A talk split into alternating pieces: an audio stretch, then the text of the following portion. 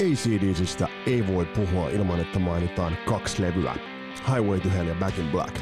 Noista levyistä taas ei voi puhua ilman, että mainitaan tuottaja Robert Matt Lang. Tässä Kasarin lapset jaksossa pureudutaan vähän rock-tuottamisen taikoihin, avataan noiden kahden levyn saloja ja vähän pureudutaan Matt Langen perintöön vähän muutenkin.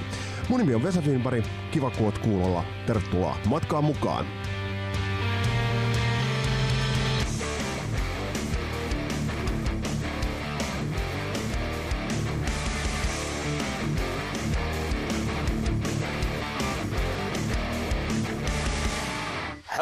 Boys and girls. This is your truly David Coverdale for Whitesnake, and you're listening the Kasari Lapset. Hehehe. Kiitokset Mr. Coverdale, ja ei muuta kuin oikein mukavaa kesäpäivää sinne Lake Tahoon maisemiin. Tässä jaksossa tosiaan on tarkoitus avata sellaista mm, rock'n'rollin yhtä peruskiveä, nimittäin tuottamista. Ja vuosikymmenten saatossa jollain tavalla on, on sellaisen äh, rock-tematiikkaan ja, ja vokabulaariin ja kielenkäyttöön on monestunut semmoinen termi, joka mua on varsinkin viime vuosina alkanut perusti häiritä, nimittäin ylituottaminen. Muistatteko tämän termin, kun puhuttiin ylituotettua, tuotettua paskaa? Mä voin tässä jaksossa avata teille sen, että rock'n'rollin ongelmat tulevat käsiin silloin, kun sitä ei tuoteta. Ja silloin, kun päästään siihen tuottamiseen puhtaimmillaan, niin silloin päästään sellaisen kristallin kirkkaaseen tilaan, kristallin kirkkaaseen lopputulokseen.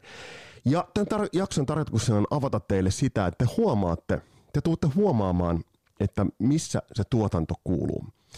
Te tuutte huomaamaan ne kohdat, jolloin se helppous siinä soundissa ja kaikessa menee sille tasolle, että se tuotanto alkaa sieltä kuulua tavalla, että te ette edes itse tajua sitä. Ja silloin ollaan niin kuin puhtaimmillaan hyvin tuotetun musiikin äärellä. Eikä siinä ole mitään vikaa. Ei vähemmässäkään määrin. Se mistä tämä lähti, niin kaikki te, jotka olitte hiljattain Kasarilapset livessä, niin kiitokset mukanaolosta.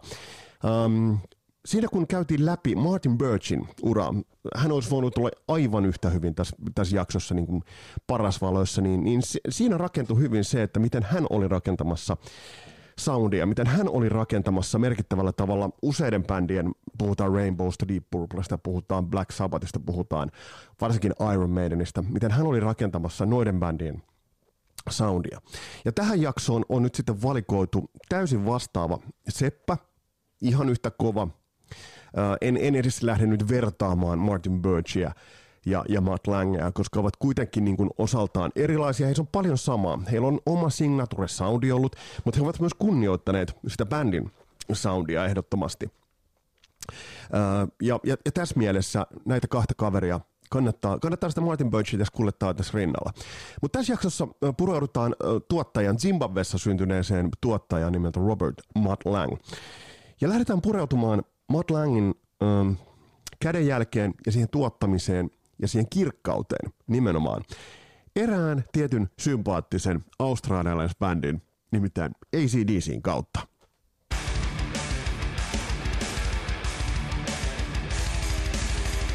Kun me tarkastellaan ACDCin urakehitystä, niin nythän me tiedetään ACDC totta kai miljoonia ja chiljonia myyneenä legendaarisena bändinä, mutta Tuossa kun tultiin kohti 70-luvun loppua, niin bändihän oli kuitenkin verraten hitaasti lähtenyt liikkeelle sieltä ensin, ensin Australian skenestä. Kundithan olivat alkujaan Skotlannista ja olivat lapsena muuttaneet Australiaan, ja eli heille se Britannian tulo oli verraten helppoa. Mutta jos ihan katsotaan noita levyjä ja katsotaan sitä, että millaista musiikillista jälkeä bändi teki. Silloinhan bändiä tuotti sukulais George Young ja Harry Wanda, eli, eli siis George Young on, on Malcolm Youngin ja Angus Youngin velipoika. Eli, eli, eli tavallaan se pidettiin aika perhepiirissä. Ja tässä tullaan siihen niin kuin tuottamisen tematiikkaan ja Kill Your Darlings estetiikkaan. Eli, eli jos nyt ajatellaan sitä, että pitää tehdä kipeitä ratkaisuja, niin, niin, niin sun on aina helvetin paljon vaikeampi sanoa ne läheiselle tai perheenjäsenelle, kuin se, että sä oot etäinen, sä tuut ulkopuolelta ja teet nämä ratkaisut. Eli, eli tässä, tässä niin kuin tullaan niihin kipeisiin, siis rock-tuottaminen on sarja kipeitä ratkaisuja. Se kuulostaa, se kuulostaa Ää, mielenkiintoiselta, mutta te tuutte huomaamaan, mikä, mikä logiikka siinä on. ACDCin uraa kun katsottiin, niin ei ihan ollut lähtenyt. Et, et jos ajatellaan niin High Voltage TNT, sitten siellä on vähän tällaisia uudelleenjulkaisuja, Dirty Deeds Done Dirt Cheap, Let There Be Rock Powerage. Vaikka me näitä levyjä nyt katsotaan, niin nehän ovat äh, osa klassista isoa ACDC-kaanonia. Eihän noista levyistä niin kuin sinällään mitään pois. Mutta kaupallinen menestys ei lähtenyt tulemaan, vaikka perhepiirissä levyjä edelleen tuotettiin. Tosiaan George Young, Harry Wanda tuottivat noita levyjä. Levyt äänitettiin ehkä nopeammin paris viikossa. Kuitenkin tuo elämäntapa, bändihän oli live-bändi. Ja, ja, ja se elämäntapa jollain tavalla kantoi sitä bändiä. Ehkä ei ollut ihan myöskään vielä se ajatus siitä, että mitä se ammattimaisuus on siinä vaiheessa, kun siirrytään niin kuin isoon liigaan ja isoihin kuvioihin. Levyyhtiöstä tuli painetta. Atlantic-levyyhtiö on kuitenkin sellainen levyyhtiö, että ovat tuottaneet melkoisia kurkoja myös, eli, eli siellä ei ihan mitä tahansa keikoilua katsota määrättömiin. Eli siis näiltä sijoituksilta odotetaan siis niin jälkeen. Mä järjestelen tätä mun kasarilapset työpöytään. Mä oon sen verran tohkeessa tämän jakson kanssa, että mun pitää laitella täällä kaiken näköiset... Uh, mulla on jopa muistikirja. Mä voin laittaa teille kuvan tästä muistikirjasta. Nyt mä laitan se tuohon Framille. Mulla on kahvikuppi, vissypullo, läppäri, toinen kone. No niin, nyt mennään. Mihin jäätiin? Niin jäätiin siihen, että, että le- leveyhtiö odotti kuitenkin ACDCiltä vähän enemmän. Ja tämän takia äh, bändille haettiin uutta tuottajaa, ulkopuolelta tuottajaa. Ei ollut helppo ratkaisu bändille, mutta Eddie Kramer tarjottiin tarjolle. Ja siis nyt puhutaan tuottajasta, joka oli tuottanut muun muassa Led Zeppelinia ja Kissiä. Eli siis äh, ACDCille, näille miniatyyrikokoisille ausseille annettiin se todellinen ammattilainen, joka sitten niin kuin lähti piiskaamaan bändiä ää, kohti uutta, uutta levyä. Eli lähdettiin valmistelemaan, mikä sitten tulisi tunnetuksi ää, Highway to Hell-levynä. Mutta tämä ei lähtenyt millään tavalla onnistumaan. Bändi ei sopeutunut siihen 95 tyyppiseen aikatauluun, mutta vähänpä tiesivät kaverit, että mitä tulos tulossa olisi. Eli, eli, mutta Eddie Kramerin kanssa ei saatu mitään aikaan. Oliko näin, että kolmen viikon tämmöinen sessio heillä oli, ja tänä aikana niin kuin ei saatu bi- yhtään biisiä valmiiksi. Ja oliko niin, että ainoa aihio kahvia tuossa välissä oli Highway to Hell riffi, mikä sinällään, jos sä saat session aikana Highway to Hell riffin, niin se on, se on aika hyvin, mutta mut, jos lähdettiin nyt valmistamaan albumia, mitä bändi äänittäisi, niin se ei ole kovin hyvin.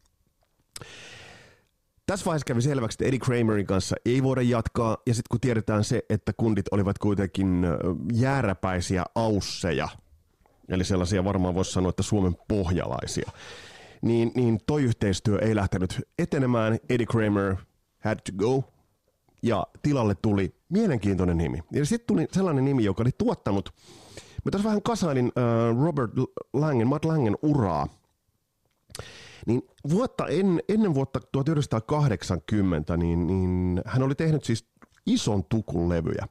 Sekä äh, en, engineerinä, eli siis istu studiossa puikoissa, opetteli sitä, että miten se tallennetaan. Silloin puhuttiin kelanauhoista, opetteli miksaamaan. Sitten myös tuottajana.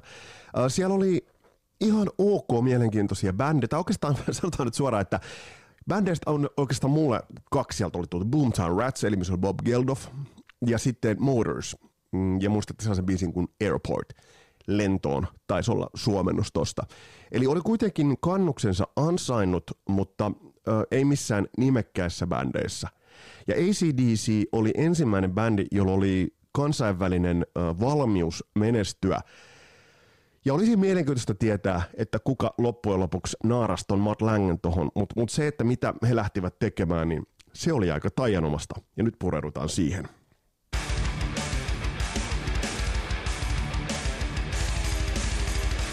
Matt Langen tuotannon um, kantava teema, kun hän tuli ACDCin kanssa työskentelemään, niin oli no nonsense. Eli, eli se, mitä Matt Lang lähti, lähti ACDCin kanssa tekemään, oli karsimaan. Karsimaan kaikki rönsyt, tarpeettomuudet tuosta musiikista pois. Ja tämä passasi äh, erittäin hyvin Angus Youngille ja Malcolm Youngille, koska tietyn tyylinen minimalismihan oli kuitenkin ollut ACDsillä jo. Sellainen niukkuuden estetiikka, joka kuitenkin, ää, siellä oli kaikki tarpeellinen. Mutta edelleen jos katsotaan noita levyjä, Let There Be Rockia ja muuta Dirty Deeds Done Dirt Cheapia, siellä on paljon myös sellaista niin kuin tarpeetonta, vähän sellaisia käsittämättömyyksiä. Ja se, mitä, mitä Matt Lang toi tuohon ACDCin soundiin, niin no nonsense, eli kaikki käsittämättömät ratkaisut. Kaikki niin sanotut oudot soinnut, jos nyt voidaan puhua niin kuin oudoista soinnuista, vääristä soinnuista, se on helpommin sanottu kuin jo tehty, ja tätä lähdettiin tekemään. ACDC oli tottunut tekemään levyt noin kolmes, kahdessa kolmes viikossa. Nopeasti. Kotikutosessa perhepiirissä tosiaan siellä se velipoika äänittämässä ja setämies puikoissa ja nopeasti levy alta pois. Tästä tuli varmasti ihan riittävän hyvä ja eteenpäin. Joo, joo, joo, lähetetään tämä eteenpäin ja päästään, päästään rundille. Matt Langin kanssa äh, sessio venyi kolmesta viikosta kolmeen kuukauteen. Ja se, mitä Matt Lang toi tähän, niin kuten Ronnie James Dio sanoi, että me tehtiin esituotanto, tuotiin biisit, mihin sitä tuottajaa tarvittiin. Tässä tulee se kohta, mihin sitä tuottajaa ehdottomasti tarvittiin. Ja tässä tullaan siihen kohtaan, että missä kohtaa ähm, tuli, tuli herra nimeltä Matt Lang tuli kyseeseen. ACDCin biisiaiheita alettiin kirjoittaa uudestaan, ne avattiin – ne eivät riittäneet sellaisina kuin ne olivat. ACDC oli itse tehnyt Highway to Hellistä suurin piirtein niin kuin tämän, eli siinä on se riffi ja sitten oli se rumpukomppi. Eli tämmöinen niin kasettiversio bändillä oli tästä. Mutta se, mitä äh, Matt Lang toi tähän, niin karsi kaikkea niin kuin liiallista. Esimerkiksi tähän olisi voinut joku ajaa jo bassot ja kaikki tähän alkuun. Tää tyypillinen Matlan kikka on se, että sulla on rummut, kitara, laulu, mutta ei vielä muita. Se tuo paljon tehoa ja nyanssia, eli ei kaikkea siihen alkuun, vaan aletaan pikkuhiljaa rakentaa tätä. Ää, teemoiksi tuli minimalismi, yksinkertaisuus ja kova työetiikka, joka oli sekä Matt Langella että bändillä. Se tarttui itse asiassa bändiin. Tässä on muuten nyt tullaan sitten kertsiin.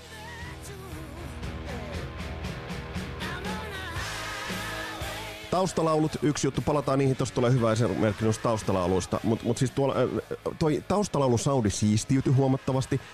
Uh, se oli hyvin, tässä oli tosi yksinkertaista. Tossakaan on yksinkertainen basso, yksinkertainen rummut, hyvä, niin kun, hyvät harmoniat tehty sinne taustalle. Tähän ei ajeta sitä bassoa, eli tavallaan tämä yksinkertaisuus. Solidi soundi, ja korvat. Se, mitä Matt Lang toi ACDCille, hän alkoi kuunnella sitä, mitä bändi soitti. Tämä kuulostaa naurettavan yksinkertaiselta, että jaa, no eikö tuottajan pitäisi kuunnella. Tuottajan pitää kuunnella bändiä siihen saakka ja niin pitkälle, että hän on valmis raivaamaan ja uusimaan ja repimään auki. Ja tätä tehtiin Highway to Hellia tehtäessä. Kun Bon Scott tuli laulamaan, ää, Matt Lang ei päästänyt häntä helpoilla. Ja Bon Scott haukkui sitä kusipääksi ja vittupääksi ja ties, ties miksikä. Mutta Matt Lang puristi sen parhaan sieltä. Ja samoin teki myös Angus Youngille. Angus Younginhan perinteisesti niin rocklevyt on tehty silleen, että on soitettu bändinä jossain tarkkaamossa. Mitä teki Matt Lang? Hän otti Angus Youngin siihen viereensä ja hän kertoi, mitä Angus Young soitti. Muun muassa tämä soolo on Matt Langen isosti säveltämä. Eli tästä on lukuisia kuvauksia. Matt Lang on istunut siinä vieressä. Angus on soittanut. Matt Lang on sanonut, ei, ei, soita tonne. Ei, ei, ei älä soita noin. Tost, no niin, tosta nostat ja näin. Eli, eli tämä on tuottamista. Tämä on tuottamista. Älkää kuvitelko, että, että näillä klassisilla levyillä se tuottaminen on sitä, että tuottaja niin vetelee sikkeä ja katselee, että hyvin menee ja just noin. Että teillä oli tämä hyvin niin valmisteltu ja tämä on valmista kamaa.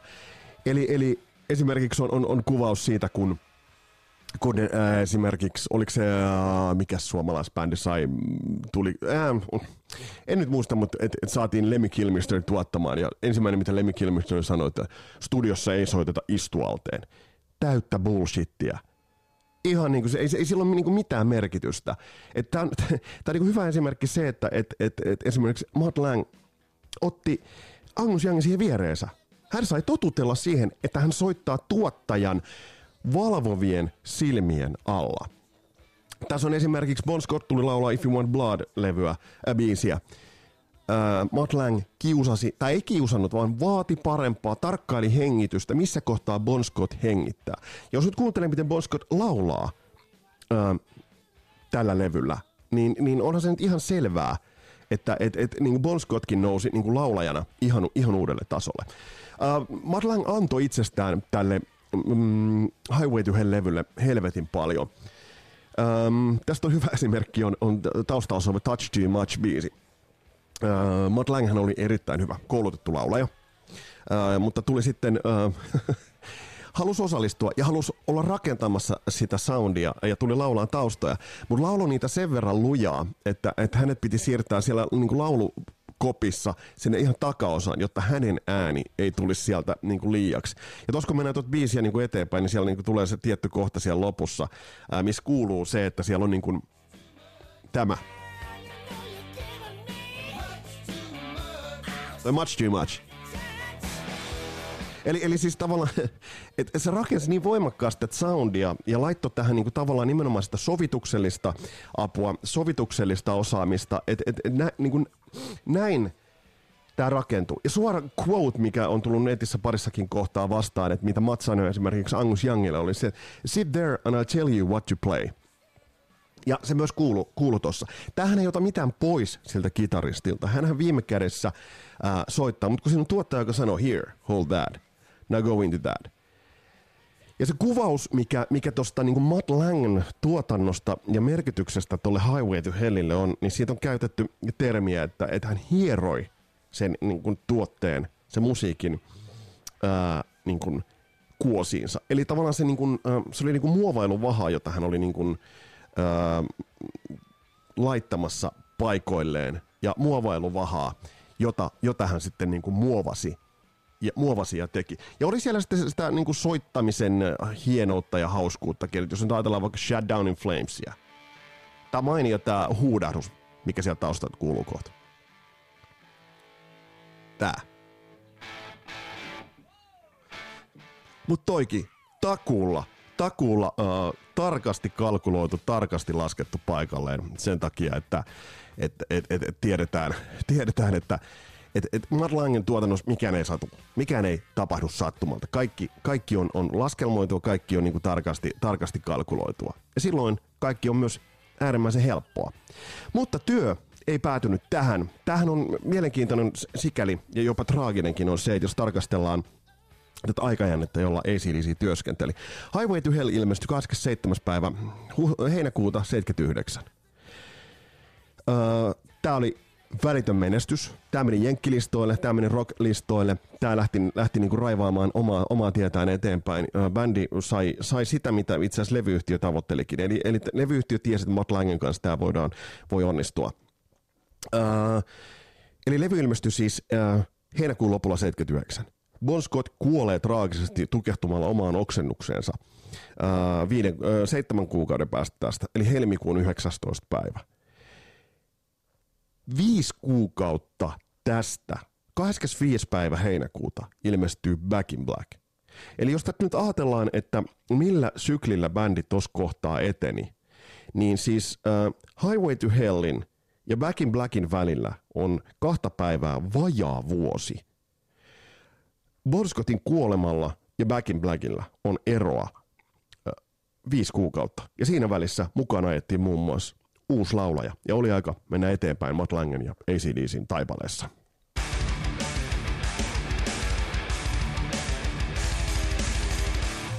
Jatkaminen ACDCin ukolla ei kuitenkaan ollut Bon Scottin kuoleman jälkeen mikään itsestäänselvyys, mutta tässä, tässä kohtaa iso merkitys oli myös Bon Scottin perheellä jolta tuli vahva kehotus siihen, että jatketaan. No, laulajaksi valikoitu sitten Brian Johnson. On muuten mielenkiintoista, Brian Johnsonista löytyy pätkä, missä laulaa Hoover Imurin mainos biisiä. Jostain oli paalu vedettävä ja, ja Brian Johnson otti sen sieltä, mistä sai. Ja tämä nyt jotenkin kuvastaa myös sitä sellaista niin kuin työetiikkaa, että mihin, mihin myös Brian Johnsonin piti sitoutua. Newcastlesta kotoisin oleva lädi. Ja, ja tässä on mielenkiintoinen juttu on se, että mm, bändi lähti työstämään ja äänittämään levyä Bahamasaarelle. Tässä oli monia syitä niin tuohon aikaan. Ö, osa syyhän oli se, että mistä laadukkaita studioita löytyi. Ja niitä ei määrällisesti nyt ollut ihan samalla tavalla. Tällä hetkellähän jokaisella Petterillä ja Pirkolla on jonkinnäköinen niin kuin studio omassa himassaan, mutta tohon aikaan, kun puhuttiin laatustudiosta, jonne saatiin laatutuottajia, niin niitä nyt ei löytynyt ihan, ihan joka oven takaa. Ja esimerkiksi Iron Maiden hän käytti tuota Compass Point-studiota Bahamalla niin ikään. Ja, ja taisi olla Good Old Times siellä, niin kun, se oli varmasti ihan mukava ympäristö äänittää, mutta ACDC ei kokenut tätä ihan samalla tavalla. Tästä löytyy verkosta hyviä kuvauksia, kun bändi meni tonne sitten työstämään, niin siellä oli trooppisia myrskyjä muun muassa – ja, ja, ja se studio, majoitustilat oli tehty niin kuin betonin vahvisteisiksi. Tästä on hyvä kuvauksia, kun jätket kertoo sitä, että ne oli niin, niin askeettisia, että siellä ei ollut mitään muuta kuin sänky, pöytä ja tuoli. Koska se oli pitänyt tehdä likipitään pommisuojaksi. Niin tällaiseen ympäristöön bändi joutui. Mutta tämä oli kova puolella Brian Johnsonille paristakin syystä. Nimittäin äh, hän sai lyrikkavastuun levyltä, tai le, niin kuin siltä, uusi, uusiin biiseihin. Ympäristö oli hyvin erilainen. Nyt tietysti aina voi ajatella, että no kivahan se on lähteä niin tuonne etelän lämpöön, mutta mut tässä kohtaa niin tämä ei ollut helppo paikka. Sitten tästä on hyviä storeja tästä Compass Point Studion majoitustiloista, että sitä pyöritti semmoinen oikein niin semmoinen Karibian mama, semmoinen uh, tummahipienen tantta, joka sitten niin jakoi bändin jäsenille semmoiset kalastuskeihät ja sanoi, että – pitäkää itsestänne huolta. Näillä voitte suojata itsenne, jos tänne tulee jotain haitilaisia hyökkäilee teidän kimppuun. Ihan kiva lähtökohta lähteä mm, niin tekemään monimiljoona myyntiin yltäneen Highway to Hellin seuraaja. Mutta yhtä kaikki, tähän bändi sitten lähti.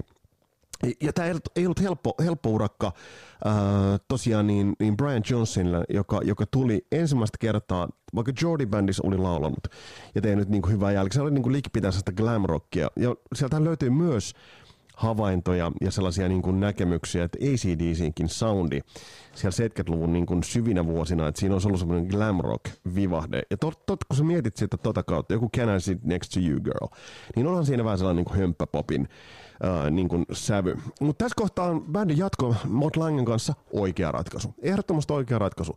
Tiesivät, että edessä ei olisi helppo sessio, mutta tiesivät myös sen, että laatua olisi tulossa. Ja sitä laatua tosiaan lähdettiin naulaamaan. Eli sitä laatua lähdettiin niin kuin laittamaan, laittamaan sitten narulle. Ja, ja tämä levy jatkaa soundillisesti, jatkaa sitä linjaa, minkä bändi aloitti Highway to Hellillä, mutta vie sen ehkä pikkasen vielä, vielä pidemmälle. Äärimmäisen tehokas, äärimmäisen dynaaminen soundi. Jos otetaan nyt toi Back in Black-levy öö, tarkasteluun, niin tässä tullaan taas siihen Motlang-estetiikkaan tässä edelleen on viety kahden kitaristi, Malcolm Youngin komppikitaristi Primus Inter Pares ja sitten toisaalta Angus Youngin tämä työjako. Eli tavallaan, että toinen vetää pitkiä sointuja, toinen komppaa siellä taustalla ja sitten kun tulee se kohta, mistä tulee laulu sisään, niin jumalauta on tiukka. Kyllä lähtee.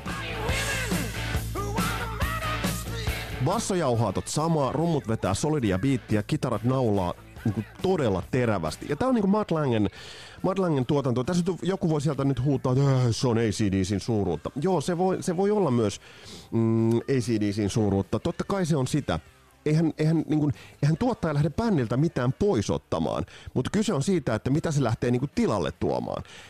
Ja tässä vietiin vielä pidemmälle sitä yksinkertaistettua soundia. Tässä vietiin niin kuin vielä pidemmälle vietiin sitä, sitä ää, oikeita valintoja ja vastaavaan kuseen kuin mihin Bon Scott joutui vuotta aikaisemmin, niin tähän samaan prässiin joutui myös Brian Johnson. Eli on, on storeja löytyy siitä, että miten nämä laulusessiot olivat Brian Johnsonille yhtä tuskaa. Kuten Bon Scottin kanssa, niin myös Brian Johnsonin kanssa. Matt Lang istuu siellä pöydän takana ja, ja laulaa siellä kopissa. Ja sitten aletaan käydä läpi jokaista henkäystä, jokaista artikulointia, painotusta, onko tunnetta lisää, onko sitä tarpeeksi, mistä pois, mistä tilalle. Mä oon itse äänittänyt sen verran, että en, en nyt ala, ala niin rinnastamaan itseäni ACDCiin ja, ja kumppaneihin, mutta muistatte, että mulla oli vieraana Teemu Aalto, käytiin Teemun kanssa läpi Whitesnakea. Teemu on kova tuottaja. Teemu on, on tämän maan kovin musiikkituottaja mitä tulee sounditajuun, popkor, sellaiseen popkorvaan ja, ja sen ymmärrykseen, että, että, että niin kuin, kun sitä soundia lähdetään hakemaan, niin se poimii bändistä oikeat piirteet, lähtee vahvistamaan niitä, karsii turhaa pois, enemmän karsii ja sitten se, mitä jää jäljelle, niin sitä korostaa. Tässä Teemu Aalto on aivan huikea kaveri. Ja mä tiedän esimerkiksi sen, että kun laulusessioihin lähdetään, niin mulla ei ole kyllä niin kuin ikinä semmoinen, niin kuin sanotaanko nyt ihan helvetin hyvä fiilis lähteä niihin laulusessioihin. Siis hyvä fiilis siinä mielessä, että tiedän, että mä oon hyvissä käsissä, mutta siellä vaaditaan paljon. Eli se ei ole semmoinen, että no näytä mitä, sä, mitä, mitä sulla on antaa ja, ja laitetaan sen arvolle. Ei. Vaan, vaan tuottaminenhan on sitä, että mä tiedän mihin sä kykenet ja se tuottaja tekee kaikkensa, että se saa sen irti. Tästä on kyse tuottamisessa. Ja tässä myös, myös Brian Johnson repi itsestään kyllä aivan huikean, huikean suorituksen. Tästähän tuli itse asiassa Back in Blackista. Mennään näihin merkityksiin tuo myöhemmin, mutta Back in Blackistähän tuli, tuli siis, tästähän tuli semmoinen niin kuin, semmoinen esimerkki, benchmark, johon, johon muut vertaavat itseään. Palataan vähän, vähän niin kuin tohonkin. Mutta äh, levy on optimistinen, levy soi, soi äärimmäisen hienosti monessa kohtaa, levyssä on äärimmäinen kaupallinen potentiaali, ottaen huomioon, että tämä on kuitenkin, tää on kuitenkin niin, äh, raskaampaa rockia.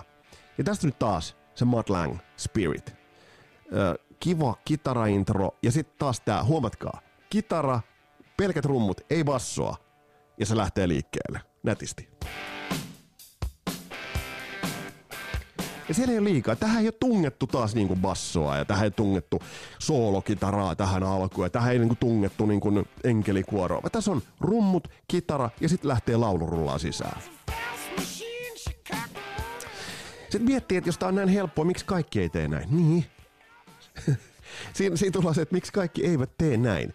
Tämä levy muodostui ihan silkaksi taijaksi.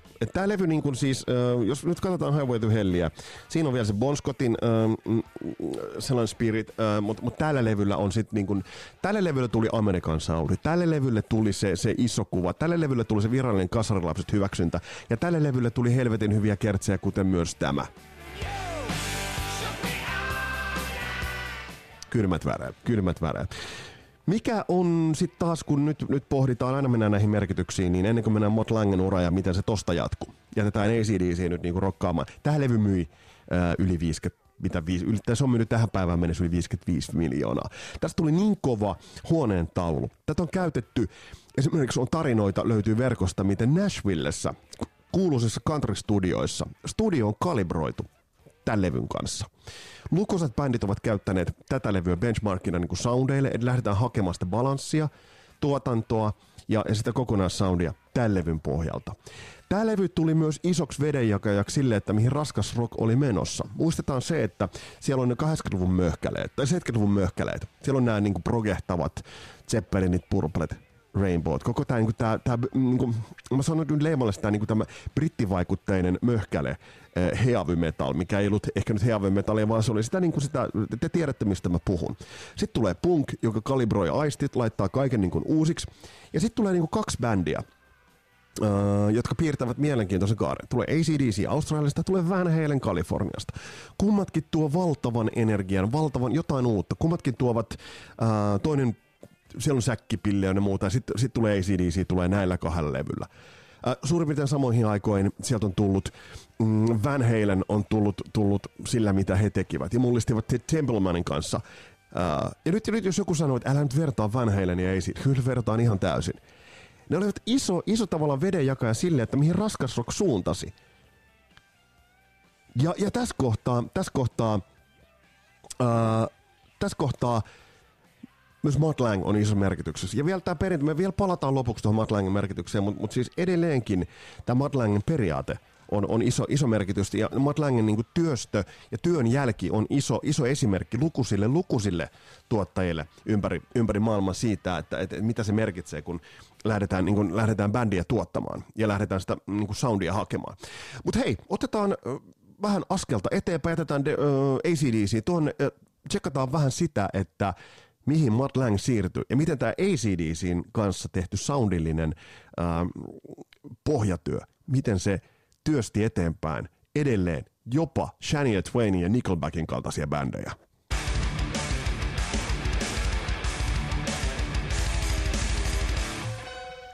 Kun lähdetään naulaamaan Madlangen urakehitystä sitten niin tosta, tosta eteenpäin ja katsotaan vähän niin taaksekin päin, niin tästä tulee mielenkiintoinen ura, urakaari. Kuten todettu, niin siellä oli ne Motorsit ja Boomtown Ratsit oli siellä jossain, jossain niin menneisyydessä. Mutta sitten oli, niin kuin, jos aikajanaa piirretään, 79 Highway to Hell, 80 Back in Black ja vuonna 81 tämä taustalla soiva levy, Foreignerin nelonen. Tämä oli Matt Langelta niin kuin, steppi entistä kaupallisempaan suuntaan. Foreigner, joka oli tehnyt Feels Like the First Time ja muita, oli kuitenkin niin Jenkkirokin legenda, mutta neloslevylleen tullessa todennäköisesti Foreigner on huomannut sen, että mitä tapahtuu. Mitä tapahtuu Back in Blackin kanssa. Mä ajattelin, että hei jumalauta, me halutaan tuo sama kundi. Tämä on vähän moni, moni kompleksisempi soundi tietysti, mikä, mikä mm, Foreignerilla on verrattuna ACDCiin. Mutta yhteneväisyydet voit kuulla tässä myös. Taas ne turhat rönsyt on, on, on karsittu. Ja kuunnelkaa kertsiä. Silkkaa matlängeä. Eli, eli tässä kohtaa looginen pysähdys. Tosta levystä tuli Foreignerin uran ehkä yksi kirkkaimmista helmistä, ellei jopa se kirkkain. Jenkkirokin ihan selkeä legenda. Ja nimenomaan tässä kohtaa, siinä missä Martin Birch on ehkä eurooppalaisen soundin kanssa niin kuin ollut, ollut rakentamassa nimellisesti eurooppalaista soundia, niin äh, Matt Lang on ollut osaltaan luomassa äh, sellaista äh, amerikkalaista soundia. Sinällä koomista että ne kaksi merkittävintä artistia, niin niistä kumpakaan ei ollut Yhdysvalloista. Toinen oli Australiasta ja toinen bändi oli sitten sattumoisin Sheffieldistä. Ja tässä kohtaa äh, tulee kyseeseen Def Leppard. Äh, High and Dry-levy on osviittaa, mutta taas tää. Kuulekaa.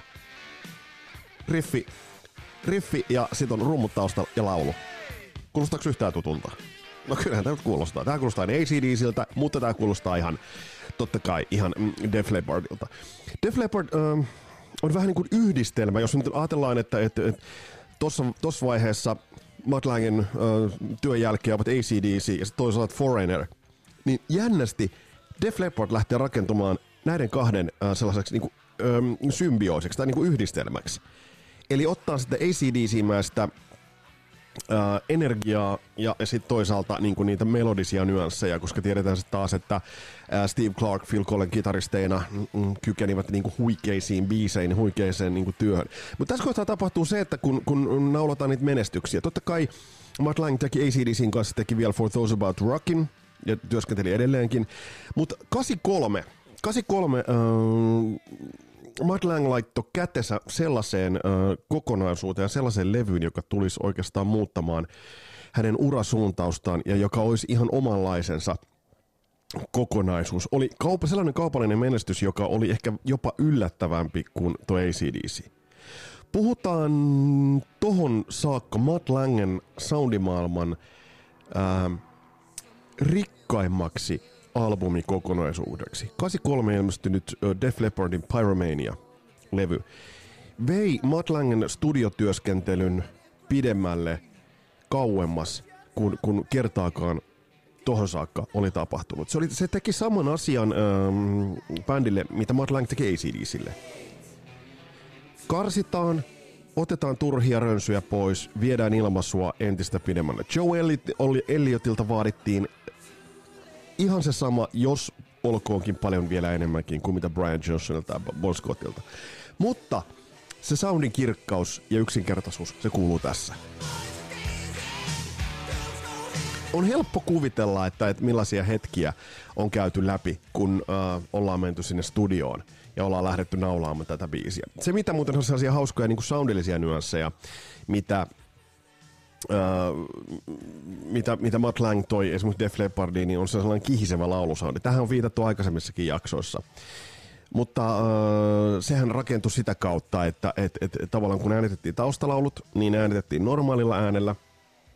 Ja siinä äänitettiin sellaisella niin kuin oktaavia ylemmällä, mikkihiiriäänellä. Eli se tekee tuon kihisevän laulusoundin. Se on niin kuin Matt Langen niin kuin. Ja, ja siis tää on, tältä, tältä kuulostaa niinku tuotettu, tuotettu levy, mutta Def Leppardista ehkä muodostui jonkinnäköinen, voisi niinku sanoa myös niinku tavallaan taakka, että jos katsotaan niinku Madlangen tuotantoa, niin 83 Def Leppardin Pyromania soi tuossa taustalla, 84 The Carsin uh, Heartbeat City, joka oli myös iso levy, mutta sitten sit 84 äh, Matt Lang alkoi työstää albumia, joka oikeastaan muuttaisi sekä Def Leppardin uran, mutta muuttaisi myös Matt Langen uran. Eli äh, puhutaan Hysteria-levystä. Äärimmäisen pitkä prosessi, äärimmäisen tuskallinen prosessi, prosessi jossa bändi kertaalleen jo, jo haki toista tuottajaa itselleen, tyypillinen tarina. Eli bändi lähtee tässä kohtaa niin kuin tekemään levyä toisen, toisen tuottajan kanssa. Tämä ei lähde niin kuin millään tavalla niin kuin luonnistumaan. Ja, ja sitten sit niin kuin haetaan se, kenen kanssa se homma, homma vaan niin kuin rokkaa. Ja, ja tämä todellakin toimi. Ja tämä on nyt niinku Def Leppardin osalta se ehkä se, niinku se heidän se niinku pinnacle.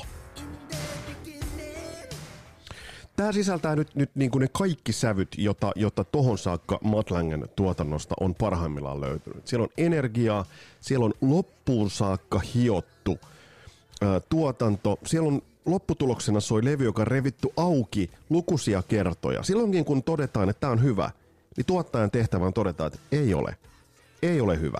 Tämä ei kerta kaikkiaan toimi. Mutta tämä kaupallinen menestyshän, mikä tästä niin kuin Matt tuli, niin, niin se oli merkittävä ja myös bändille, mutta oli niin raskas niin kuin projekti, että, että Öö, bändihän työskenteli sitten vielä, vielä kertaalleen yhdessä Adrenalas-levyssä, mutta siinäkin on semmoinen tarina, että Matt Lang ei ollut tavo- saatavilla öö, jostain syystä. Bändi alkoi Nigel Greenin kanssa työstää sitä levyä. Ja sitten koko ajan bändi miettii, että what would Matt do? Eli koko ajan bändi miettii, että mitä Matt tekisi, mitä, millaisia tuotannollisia ratkaisuja Matt Lang tähän tekisi. Eli tämä oli koko ajan siinä päällä, kunnes saivat Matt Langin sitten niin kuin laittamaan sen levyn pakettiin. Toki siinä oli myös, myös muita vaihtoehtoja. Mielenkiintoinen juttu on muuten se, yksi Brian Adamsin varmaan menestyksekkäimmistä levystä, onko se nyt myynyt mitä, siis 15 miljoonaa kappaletta. Siinä vaiheessa, kun Into the Fire-levy ei nyt ihan lähtenyt, niin, niin mitä teki siinä kohtaa Brian Adams? Ottaa tuottajaksi Matt Langen. Ja voidaan sanoa, että Brian Adams teki Hysterialle seuraajan. Waking Up the Neighbors on, on, on että välillä sun on vaikea sanoa, jos et sä tietäisi, niin, niin onko kyseessä uh, Def Leppard vai, vai itse asiassa Brian Adams. Jos tähän laittaisi Joe Elliotin laulun, tämä olisi paljon parempi tämä levy. Mutta yhtä kaikki, tämä levyhän oli siis soi tosi nätistä. Tämä oli kaupallinen menestys, tämä oli niinku hard rockia, tämä oli sitä kaikkea, uh, mitä, mitä niinku, se, se, tämäkin levy poimi niitä parhaita paloja tuolta Matt Langen uralta. Mutta onhan tämä nyt ihan silkkaa. Tää taas. Rummut, kitarariffi ja laulu.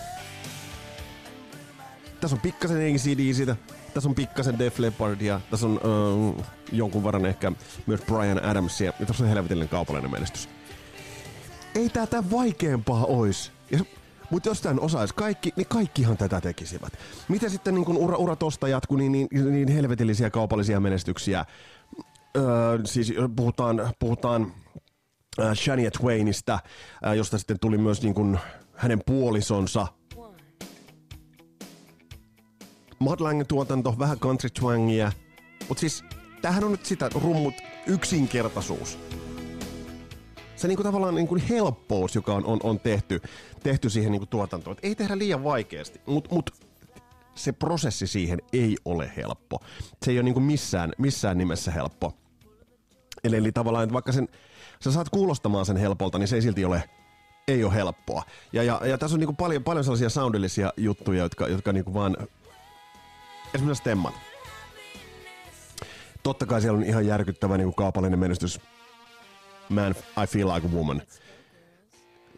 Eli siis niin kuin, mitä pidemmälle Matt Lang meni, niin hän pystyi vaan niin kuin poimimaan niitä niin kuin parhaita paloja sieltä täältä. Ja, ja siis kyllä, kyllä mun niin kuin täällä, kun lähestytään tätä meidän loppupäätelmää, niin Kasarilapset äh, tuottaja Katraasta, niin Matt Lang nousee sinne niin kuin korkeimmalle. Se on niin kuin rock-historia. Jos me tarkastellaan ää, myytyjä levyjä, niin mä, mä tuossa vähän pyrin, mulla on helvetin huono matikkapää, mä pyrin pikkasen laskemaan, että millaisen määrän levyjä ää, ne bändit jota, ja artistit, joita Matt Lang on tuottanut, on myynyt, niin valistunut arvio, joku nyt voisi sieltä teistä, teistä jeesata sen verran laskea, mutta valistunut arvio on noin 200 miljoonan levyn ää, määrissä. Ja vielä kun siihen lisätään se, että se niin kuin bändi, jolle, jonka päälle kaikki sylkee – Nickelback, The Dark Horse, 2008 ilmestynyt levy. Burn It to the Ground. Niin, niin tää on nerokkuutta, tää on Matt Langea, tää on siis Nickelbackia, tää on Amerikan rockia ja tää on niitä yksinkertaisia elementtejä. Eli se niin kuin, linja, mikä me aloitettiin siitä kolmen kuukauden Highway to Hell-sessiosta. Se sama soundiperintö, kyllä, kyllä se tulee tänne saakka. Kyllä se soi tässä taustalla. Se, tässä on se, se kuunnelkaa nyt, komppi, ei liikaa juttuja päällekään, vaikka tää on giganttisen iso soundi.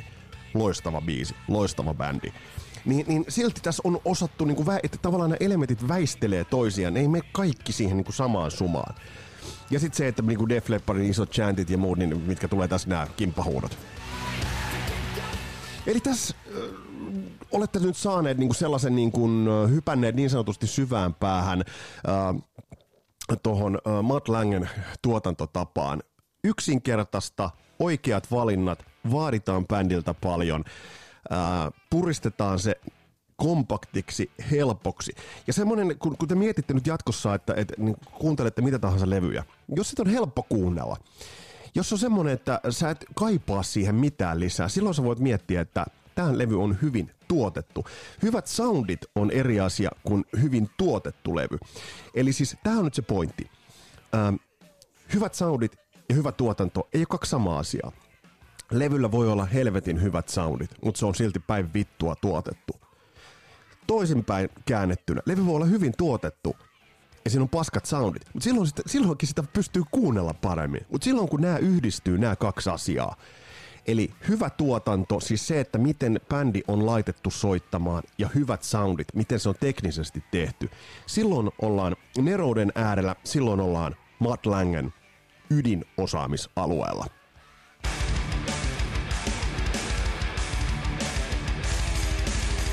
Mitä Madlang tekee tällä hetkellä?